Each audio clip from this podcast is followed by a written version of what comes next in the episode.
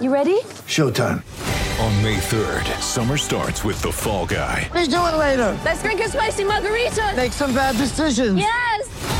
Audiences are falling in love with the most entertaining film of the year. Fall guy. Fall guy. Fall guy. That's what the poster said. See Ryan Gosling and Emily Blunt in the movie critics say exists to make you happy. Trying to make it out? Nope. Because I don't either. It's not what I'm into right now. What are you into? Talking. Yeah. The Fall Guy. Only in theaters May 3rd. Rated PG-13. Just like that, the second hour is here. Outkick 360. Live in Nashville, 6th and Peabody, Yeehaw Beer and Ole Smoky Moonshine. Hitting the headlines, and then Danan Hughes will join us, the color analyst for the Kansas City Chiefs radio network. He'll join us in 20 minutes. We'll talk all things Chiefs, Bengals, and the Mahomes injury. Nick Saban's replacing both coordinators. This will be the fifth time since Saban has been there over the last, what, 17 years that he will be replacing, hiring, elevating two new people to offensive and defensive coordinator. Pete Golding left to go to Ole Miss. And Chad, today we learned that Bill O'Brien is the new offensive coordinator for the New England Patriots. He's headed back to New England, uh, where he once worked with Bill Belichick and started there in what 2007 through 2011, where his tenure ended as offensive coordinator. They went 13 and 3 and made the Super Bowl, didn't win the Super Bowl that year.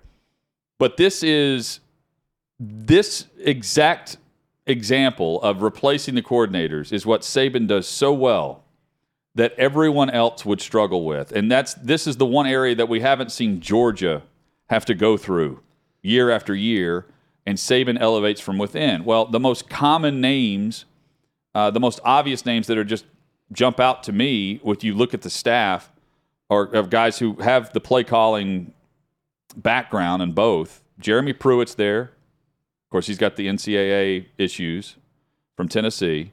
And Derek Dooley's there, who also has play calling experience. They'll go for the outside, right? Like that. You hear those names, and I'm thinking, eh, they, they probably hire from the outside. But the Pruitt aspect of it makes total sense given the scheme, given the background that they have together, and the fact that Pruitt was there. I don't think you're going to find an Alabama fan that uh, would not love Jeremy Pruitt as defensive coordinator. That was the immediate scuttlebutt. My Alabama friends, everyone on social media immediately just said, no brainer, bring Jeremy Pruitt back, let him be the defensive coordinator. There were some great times Yeah. with Jeremy Pruitt as defensive coordinator at both Alabama, Georgia, at Florida State. Guy's a good defensive coordinator. He's really good at working for Nick Saban. I think that's one thing he's shown. He was not good as a head coach and made a ton of mistakes in Knoxville, but a really good defensive coordinator. Now, it's not official yet, but it certainly looks like, based on what Tennessee turned over to the NCAA, he's getting a show cause. So Bama would have to show cause for him to have a job Right. in the NCAA. I don't, so I don't think that's likely. Derek Dooley's interesting. He had a good season or two at Missouri. So I think this was pre Josh Heupel at Missouri, or maybe right when he left for UCF. He had a really good season. Um, they had a great quarterback at the time, also. Um, Drew, Drew Lock. thank you, Drew Lock, who was with the, the, the Broncos. Um, but I don't think that's the direction he goes. I'm always interested with Saban, and you're, and you're right, by the way. Saban does a lot of things better than any other coach in college football, but this may be the top one of coaching staff turnover and finding the right guy and keeping the ship sailing without problems. He's also big on he'll bring guys back. Guys will Yeah. leave angry. Guys will take a lesser role with another program just to get out.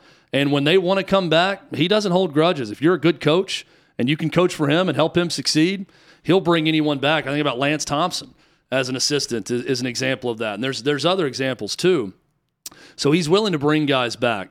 But with this one, and by the way, Ed Orgeron is a great example of someone who could not sustain it. Right? They had great success, lost both coordinators, and they went down immediately. Um, is a good example of someone who's not had to deal with that yet. You're right. Well, in a in a And plus, because they had Will Muschamp that was just fired, that was on the We staff don't as know an yet. they could they could elevate. we don't know yet, but Clemson's also in this boat.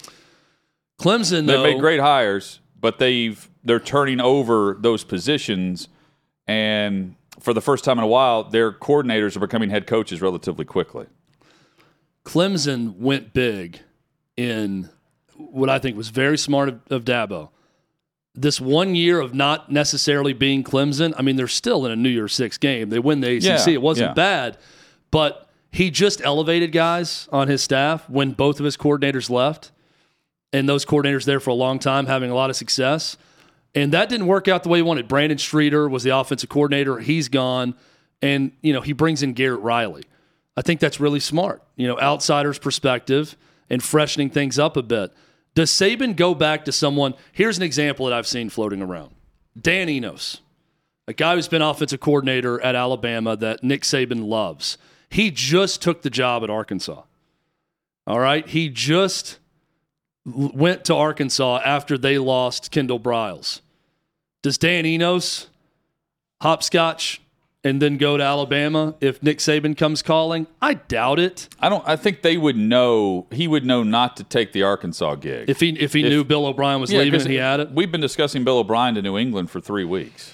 Yeah, I, I think you're probably right. But I bring up that example because it's either going to be someone he's worked with before and he's familiar with, or he's just looking out at the college football horizon and he admires offenses like mm-hmm. anyone else and says, I want to get someone like this.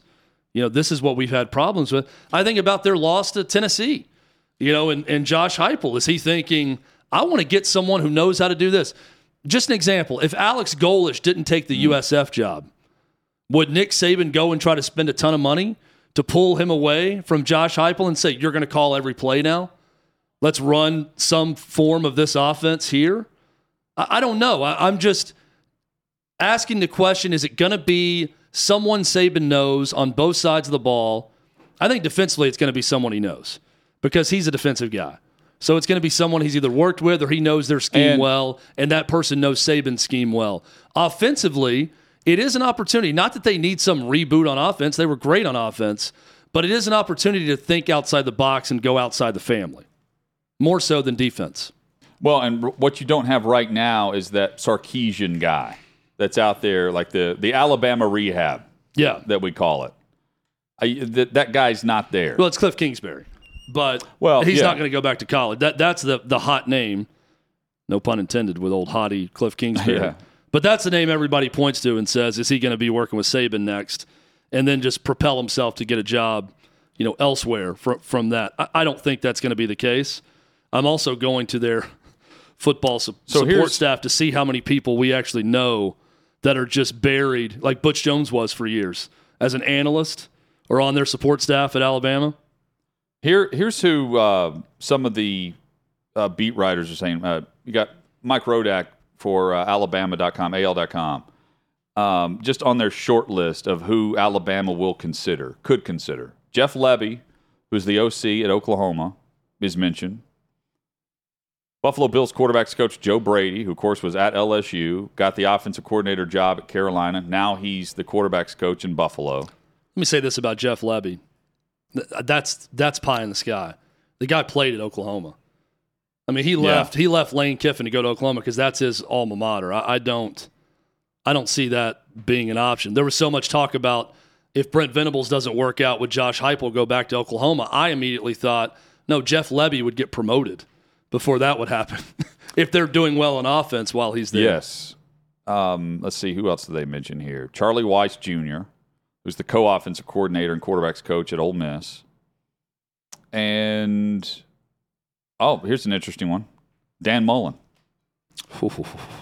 That, that makes sense. If that makes a lot of sense. Yes, it does. And it fits our Nick Saban rehabilitation program criteria for a coordinator. And his name has not been floated out for anything, and it would make total sense that out of nowhere they replace O'Brien with Mullen. And it's also, if he goes there and has even Bill O'Brien level success, I think he might even have more success with his experience in the college game. And they win a national championship in one of the next two years. How much hotter is his name? I mean, if Steve Sarkisian could have what happened at USC and then go to to Alabama and have success, and he could get the Texas, Texas job, job. could Dan Mullen get a job that level? Probably. I mean, Um, he's gonna he's gonna smell a lot better after two years with Nick Saban, like everyone else does for other big time jobs coming open. So the, stylistically, I don't know if this works. Greg Roman is mentioned, who just left Yep. in Baltimore. Um, but Roman's more like jam jam packed line of scrimmage, run heavy. Uh, Jason Garrett's on this list. Adam Gase, he's a former you know the New York Jets coach, former student assistant for Saban at Michigan State. Crazy eyes, Yeah, Adam Gase. Um, wild eyes. Brian Daboll was there uh, for Alabama. That didn't that kind of clashed, I think, personality wise a little bit when he was working for Nick Saban as offensive coordinator. He got out after a year. I think he was at Bama, and then he went back to the NFL after that. Uh, so I hear some of these offensive guys from the NFL and wonder if that would be a personality conflict Yeah. with the strong-willed Nick Saban. Um, but I, I don't know. I, I've heard nothing but great things about Greg Roman from people who know Yeah, him. same. He's a good dude, really nice guy. I, mean, I think that that could possibly work out. Also, uh, final one uh, Eagles quarterbacks coach Brian Johnson, who was Mullen's offensive coordinator at Florida and has, of course, worked wonders with Jalen Hurts this season. He's also had college experience with Utah, Houston, and Mississippi State That's not bad. previous to working with him at Florida. I was looking at um, Charles Kelly, who was Oh. on his staff, uh, but he left for for Colorado. I think he's the defensive coordinator now at Colorado. Um, but he just left to go work with uh, with Deion Sanders. But that was a name that, that popped to mind as someone who could possibly call defensive plays. How crazy is the story that came out about uh, Georgia's Warren McClendon, who was struck by a drunk driver while he was in the ambulance, and the ambulance was hit by a drunk driver. The same well, while he was being transported after the the wreck that killed teammate Devin Willock and recruiting staff for Chandler LeCroy. I mean, that is uh, two accidents in one night, and you've got McClendon who's going to the Senior Bowl and will honor uh, his fallen teammate who who died in that car accident by wearing his number at the Senior Bowl next week. It's That's- terrible. I mean, the the just the I just mean, the sheer odds of that, where you're in an accident, you survive miraculously. The ambulance that's taking you to the two of hospital. your friends is- are killed. Yeah, the ambulance that's taking you to the hospital is hit by a drunk driver on the way. I mean, Based on the report, it looked like the drunk driver, the 21 year old kid, was in reverse because he claimed that his car flipped out or something when he went in reverse. like something happened mechanically with his car, and he turned it back on, and he was already in reverse or something. Is what yeah, he said. Yeah, but he probably just floored it in reverse and hit the. Well, it, was, he- it was close to downtown. He blew a breathalyzer and was arrested. Yeah, Yeah, but they crazy story there, and, and how all that. But um, those are the the big headlines from the SEC today. Um, Chad, coming up. Oh, well, real quick, let's mention Ed Reed. Yes. Ed Reed says that he turned down Jackson State for the Bethune Cookman job. Now, we played you his reaction yesterday to how upset he was that he he was not that the offer was rescinded. Reggie Theus is the AD. And Roland Martin was having a guest on from Bethune Cookman. Ed Reed saw this tweet teasing this segment, said he wanted to go on, and then went all in on the athletic director, Reggie Theus at Bethune Cookman. Said it's all stems from, you know, they on campus, they have had student protests for the living conditions on campus. Ed Reed was ranting last week, going around picking up trash on campus about how filthy the place was. Keep in mind, this was on Instagram Live, and he's ripping apart the conditions on campus, the facilities, all this thing, and it's a you know uh, profanity laced tirade, which are things that certainly I know his team has certainly heard before. But in the religious background of the school, they rescinded the offer to him that he never signed. Since then, he's gone on Roland Martin's show and he's been discussing how they he's still trying to make amends and keep the job. He still wants the job at Bethune Cookman and says he's going to help the culture overall turn things around. I just think I don't know how you're trying to salvage something that feels like it's it's so far gone that you're not going to be able to pull it back in. Am I the only one that when I hear Reggie Theus, I think about that Saturday morning NBC show after Saved by the Bell, Hang Time? that he was on from 1995 Yes. to 1997? I 'Cause I, heard that name and I thought the coach from Hang Time is now the athletics director at Bethune Cookman. And in fact, he is. He's the head basketball coach and AD. So he wears two hats. So he's the ba- head of the basketball program and the head of the athletic And Ed Reed said that Deion called him to be the hand the, the handpicked selection to replace him at Jackson State, and he said no, he's going to Bethune Cookman. it's a, it's a strange story, and it's one when I see the rant from Ed Reed, it's easy just to say, man, you just can't can't hire this guy now after everything he said about your school and everything else. And now I see the protest on campus and all this other stuff that's going on around the administration and around the university, and I'm thinking maybe Ed Reed is perfect for this job.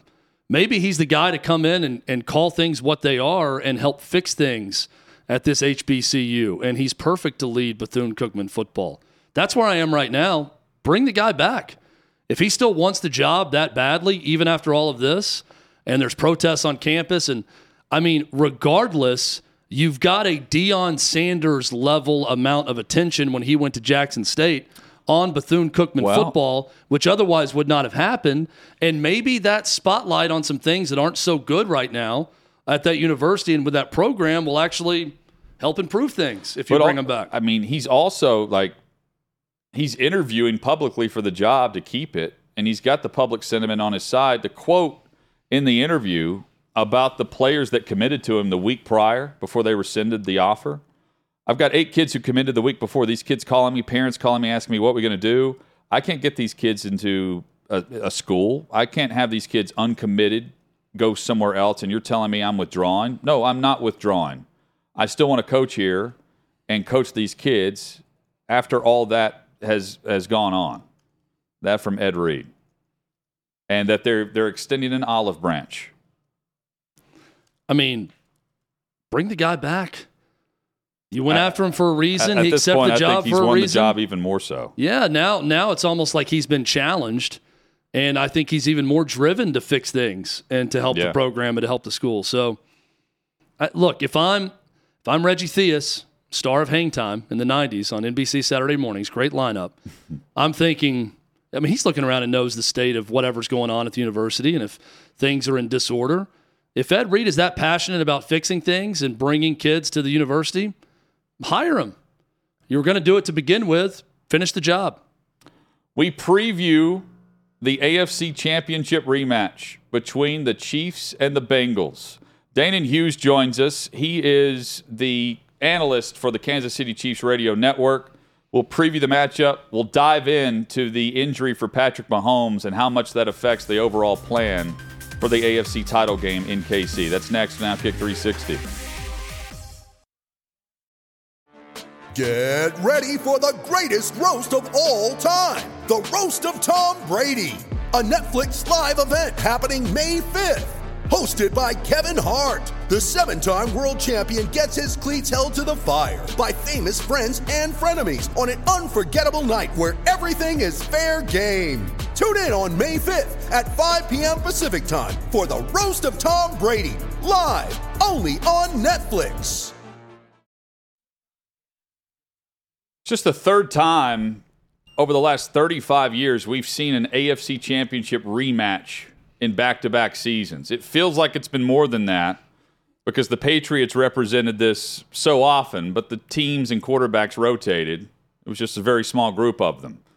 But right now in the AFC, you go through Arrowhead Stadium and the Kansas City Chiefs. Welcome back. Outkick 360 rolls on. Danan Hughes joins us. He's the color analyst for the Kansas City Chiefs radio network. Danan, appreciate the perspective and time, man. Hope things are well. All's good so far. Looking forward to this weekend. Uh, yeah, appreciate you guys having me on. All right. So when Mahomes went down, he was hobbled. He was playing through it. Uh, went to the sideline, came back out, and then someone I don't know who convinced him to go in the locker room and get this checked out. There was like a full hour between the time he did that to when he came back out on the field. Did you think when he went in the locker room he was going to return?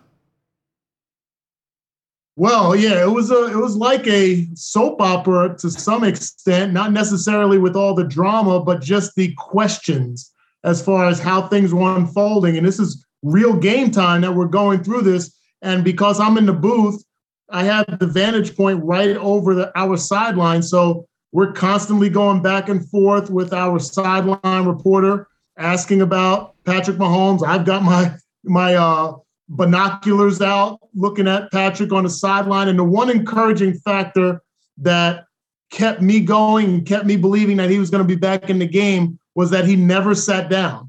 Like he sat down for a quick second, but everything else was moving on the sideline. Even while Chad Henne was in the game, he was right next to Andy Reid for most of that time. So I felt like if this ankle is seriously bad, like they'd probably strap him down somewhere, and they didn't do that. So I felt like there was a chance. Unfortunate for us, if he had to get injured, that it was before halftime. So he was able to go in and get treatment. The other concern was okay, now that he sits still during halftime for 12 plus minutes, is he going to come out and be stiff? So a lot of encouraging parts came from that, but I was glad that he was able to make it back in the game. I think the Chiefs fans were glad as well. Dane, I know this may surprise you. I did not play in the NFL like you did. I also did not play pro baseball like you did, but I did play sports a lot growing up. And I feel like anytime I see an injury that I've had, your mind immediately uh-huh. goes to, well, here's how I would have reacted. And most of the time it would be, I wouldn't be playing the rest of the game. and I, I had playing backyard tackle football threw someone's body over the inside of my leg and it rolled the leg in that way, but it inverted. Uh-huh and I had a severely sprained ankle. My ankle swelled up pretty quickly and couldn't walk for a week a- after that. I'm sure you've either suffered an ankle injury that's similar to that or seen it happen. So, what goes through your mind when you see that? Do you revert to your own experience as a player if that's happened? And what is the best case scenario now for for, for Patrick Mahomes? Because I'm sure that thing is swelling and not getting any better this week, at least at this point in the week.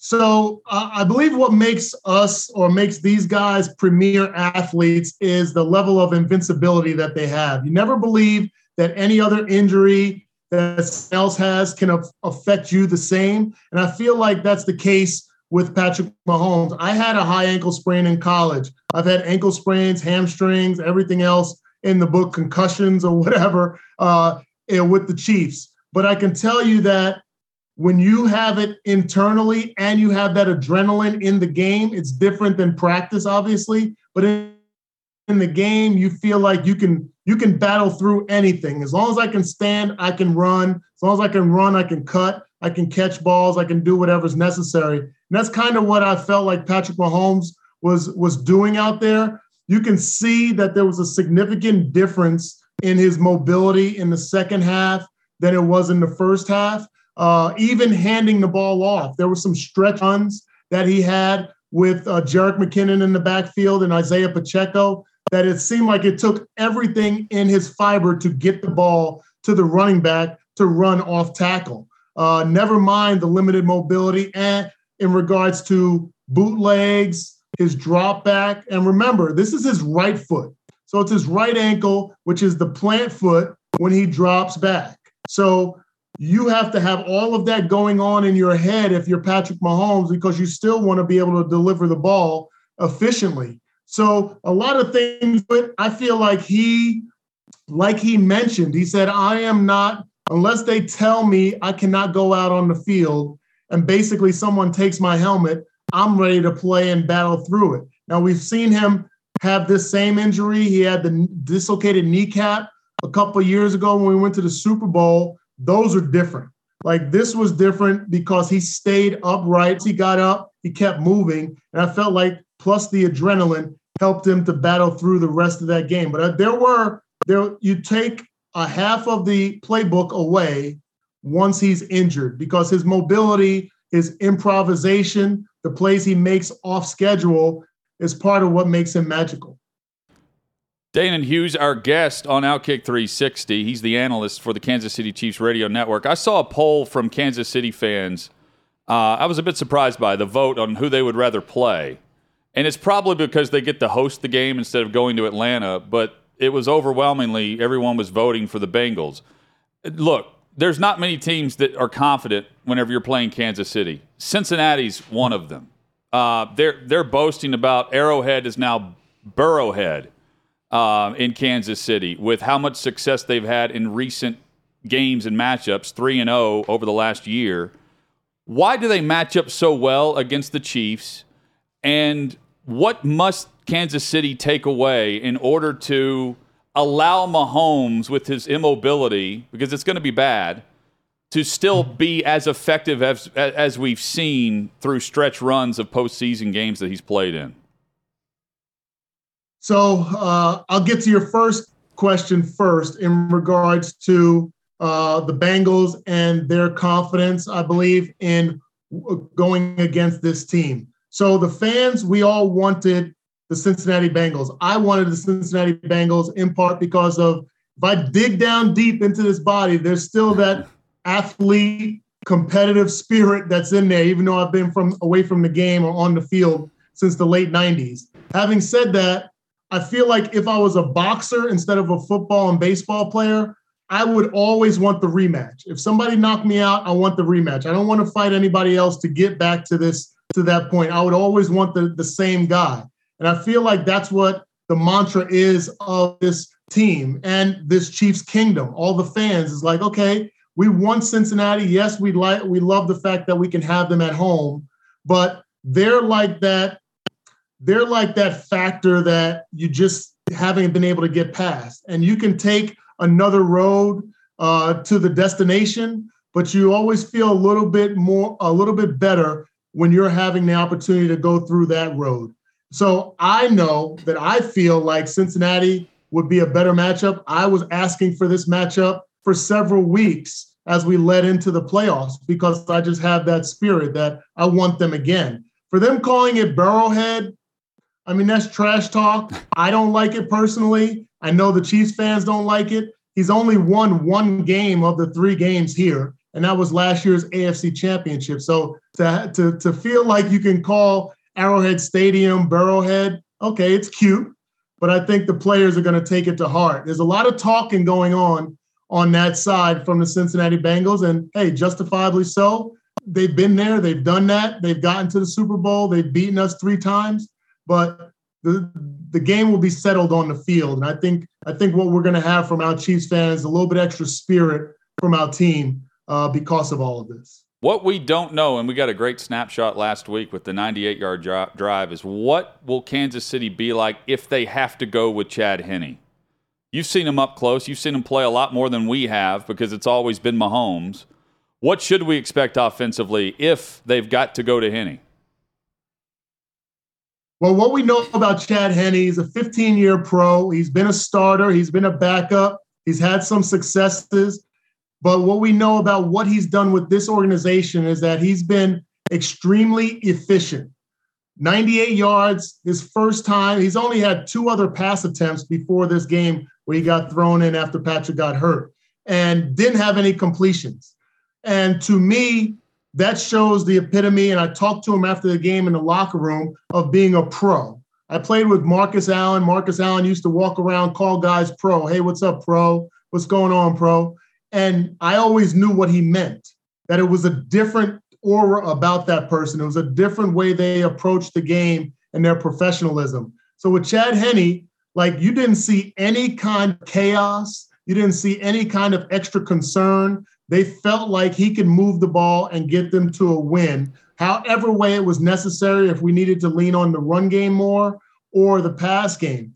He's also been in this situation before. Just a couple years ago when we played this, the Cleveland Browns, Patrick Mahomes went down with an injury and Chad had to come in and basically threw a quick out to Tyreek Hill to seal the game in that tight game. I believe that was the divisional round as well. So to me, Chad's been down this road before. And when you talk to everybody in the organization, from the players to the coaches, like they don't even they don't miss a beat in regards to the confidence that they have in Chad. And if he's if he's needed to to play more than a, a couple of series, to play more than a quarter or so, they feel like they can still get the job done.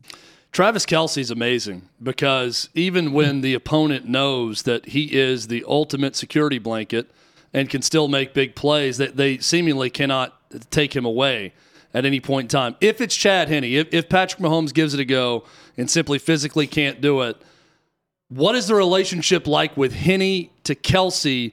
And is that then the security net type deal for the backup quarterback given his production with the starting quarterback?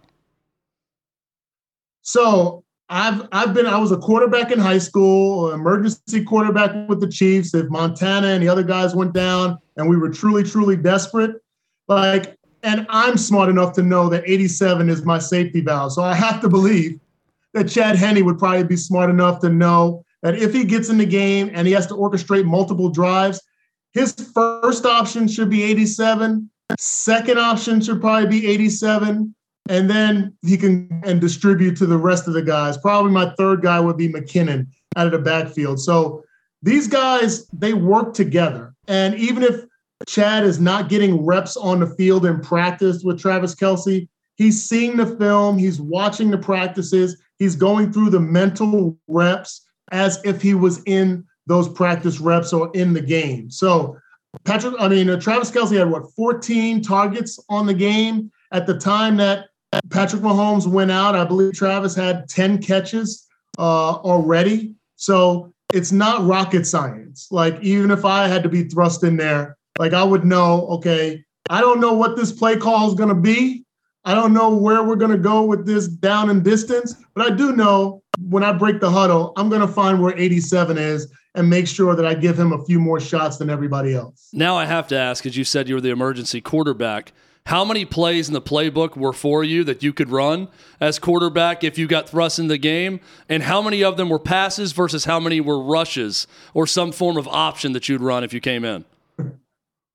So I would say this this is back in Marty Schottenheimer days, and we were a run heavy team, even though we had the West Coast offense. So I'd have to believe that 90% of the plays would be run plays, and the other ones would probably be three step drops. So I don't I don't know if they would have opened up the playbook and, and had me run a two minute offense, but I did I did pride myself on at least knowing the entire playbook from an offensive perspective that if if anything was needed, if the sky was falling and both quarterbacks went down and somebody just needed to be serviceable, that I would be prepared for it. But but make no mistakes, there would not be five step, seven step, shotgun, audibles at the line of scrimmage. No Omaha, Omaha from me at all. I'd probably be just handing to Marcus Allen or Kimble Anders.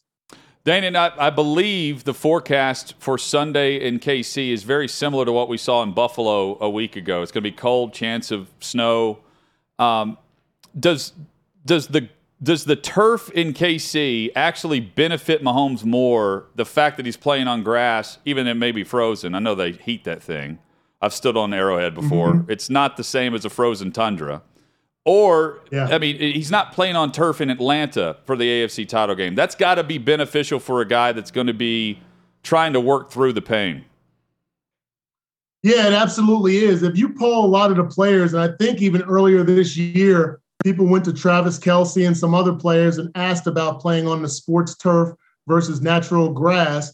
And I was a little bit surprised because I thought with the new innovation and the, the cut up tires and grounded up tires and rubber that people would prefer that sports turf, but it's the total opposite. As a player, not the old school AstroTurf that I played on, but as a player now, these guys still want to be on a natural surface. And there's, as far as the field surface itself, there's there's none uh, that are better than Arrowhead and how the groundskeepers keep up this turf with the heated system underneath and the infrastructure. It's not going to be frozen. It actually was about the same weather this past weekend against the Jaguars, where we had snow coming down during the game, and it was probably in the middle 30s. And I think that's kind of where it will be, maybe a little bit colder because the game's in the evening. But these guys would prefer to be on the grass surface of Arrowhead Stadium. And I think it's going to help Patrick Mahomes at least get through the game. He's going to have to deal with some pain. Let's face it. He's yeah. going to have to deal with some pain. And hopefully it doesn't impact his throwing motion, his abilities to, to maneuver in the pocket and protect himself. And also, it doesn't tip off the defensive backs. I, I talked about this earlier on another show. When you plant that back foot, the defensive backs usually square up with the receiver and they can tend to squat on balls or squat on receivers' routes because that back foot is planted by the quarterback. So you don't want to get in a situation where these guys are jumping routes and you get any turnovers because that could, you know, make for a, a bad ending for the Chiefs. So I want them to protect themselves first. I feel like the grass surface is the definitely is definitely the best surface for to do so. We'll get one more matchup discussion with you. I believe that Samaje Perine, not Joe Mixon, had the big day against KC earlier this year. Yeah. But Kansas City has also they've rushed it well against Cincinnati in these three losses that we were referring to. What's the battle in the trenches like? Who do you give the advantage to and why? So uh, yeah, I'd say this: Cincinnati Bengals are, are, are definitely a, a, dual threat team. They don't have the uh, necessarily the ability as a rusher from the quarterback position, uh, but they make up for it with Mixon and Perine, and they are okay with running it at any place at any time.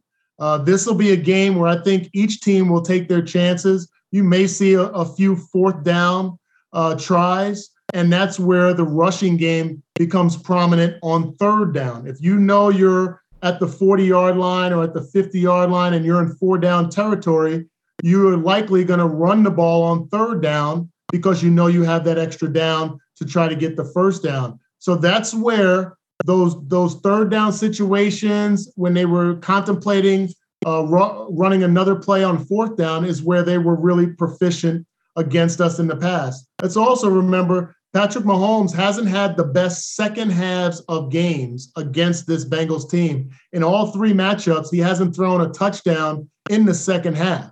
So the fact that we were still in each game, they basically all ended identically with three point losses, uh, tells you that our run game can be efficient in the second half and throughout the game. So I feel like maybe with the injury, maybe with the uh, willingness to try to keep Joe Burrow on the sideline, you may see a little bit more run game this week than normally. But the Bengals are good against the run as well. So I think Andy Reid, when it's all said and done, the best player on the field is Patrick Mahomes, and you want the ball in his hands more than anybody else. But you also have to be cognizant of the run game that's going to be coming at us to try to keep Patrick Mahomes on the sideline. But the one-two punch with Perine and Mixon, very, very formidable. Each guy can catch the ball out of the backfield. They run the ball extremely well downhill, especially when they're lined up six yards right behind the quarterback. And we're going to have our hands full. And I, I said last week, I, I, felt like going into the game, the matchup against Buffalo, we were going to see the loss of Von Miller really show up for Buffalo. I thought that was the case post game, too. They could not get pressure on him. Is this the week where, man, they've done great things without Tyreek Hill, but if they had him available, the quick pass game that Mahomes is going to require, this would be a perfect matchup for him. Who steps up in that role?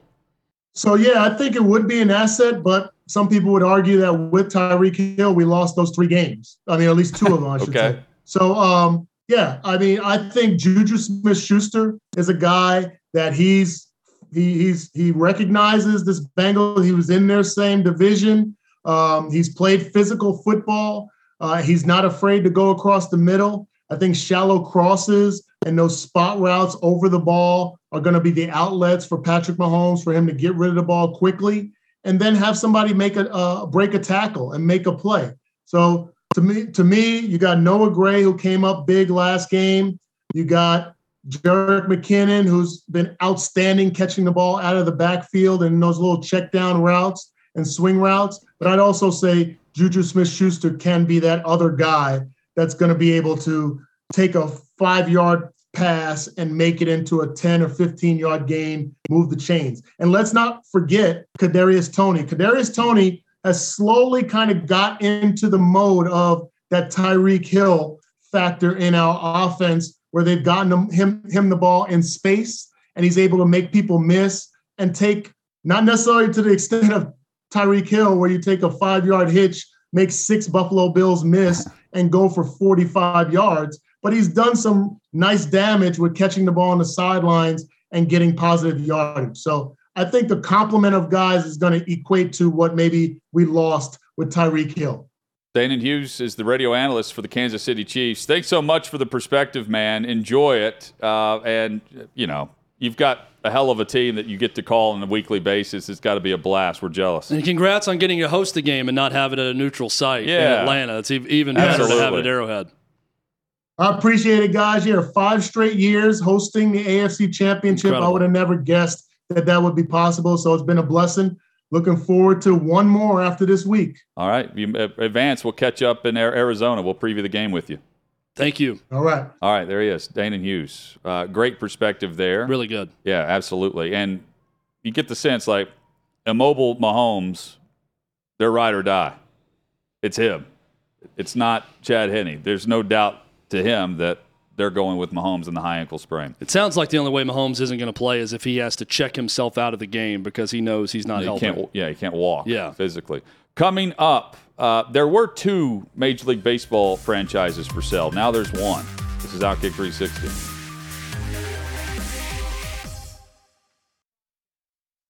Mother's Day is around the corner. Find the perfect gift for the mom in your life with a stunning piece of jewelry from Blue Nile. From timeless pearls to dazzling gemstones, Blue Nile has something she'll adore. Need it fast? Most items can ship overnight. Plus, enjoy guaranteed free shipping and returns. Don't miss our special Mother's Day deals. Save big on the season's most beautiful trends. For a limited time, get up to 50% off by going to BlueNile.com. That's BlueNile.com. The LA Angels are no longer for sale. That, according to their team owner. Um, so they were purchased. The Angels were purchased for 183 million in 2003. Five months ago, the club announced they were going to explore options for a sale because they could not come to an agreement with the city. The city terminated the deal that was going to sell Anaheim Stadium to them. So they said, "Oh, we're going to explore options to sell. Five months later, and an evaluation of 2.2 billion, they're not going to sell. Here's just a question I have. Just just Top 10 payroll, by the way. Throwing this out there, okay? Because they uh, they spend money, they go big with certain players, and players like to go there and play, but they just never have any success with those guys. And I'm always Two of the thinking, greatest players in the game right now. do we need two teams in LA? Is that really No. something that we need? Do we need anyone other than the Dodgers in that market? I can think of at least three or four other markets that would love to have the Angels. Uh, we're in one of them right now. If the uh, ballpark could possibly could magically appear Yeah, bring in the Trout right spot, here. Let's yeah, go. I mean, I think uh, the city of Nashville would love to have the Angels. They'd love to have the Rays. I mean, there's point being there are places that this team could go that, that they don't have a team, whereas LA has their team. I mean, I know the Angels have been there for a while, but when I think of New York, I think, okay, Yankees and Mets, that makes sense. When I think of LA, I don't really think about give the Angels much thought. That is Oh, a Dodgers town, and I don't think it's a city that needs a second Major League Baseball team, even with its size. I just don't think it's necessary. Not that a Major League Baseball team is necessary for any one city, but let's give another place a crack. That's that's all I'm saying. That hey, they have the right to sell or not to sell, but let's just give another place a crack at a team and see how it goes. Uh, Moreno, the owner, was like, uh, it became clear that during this process, which by the way is five months, that we have unfinished business and feel we can make a positive impact on the future of the team and the fan experience. Unfinished business meaning what? Uh, actually making the postseason? Um, Ohtani and Trout and or, or bust? Uh, no, Ohtani's under a one-year contract, right? Moving forward, um, yeah, I, I'm surprised based on the the way the deal fell through in the stadium that they aren't just selling the team and trying to make out like banshees for 2.2 billion. By the way, the only franchise that remains up for sale currently the Washington Nationals. That are going to fetch somewhere between 2.5 and 3 billion per front office sports. So the Nationals are available. That's it.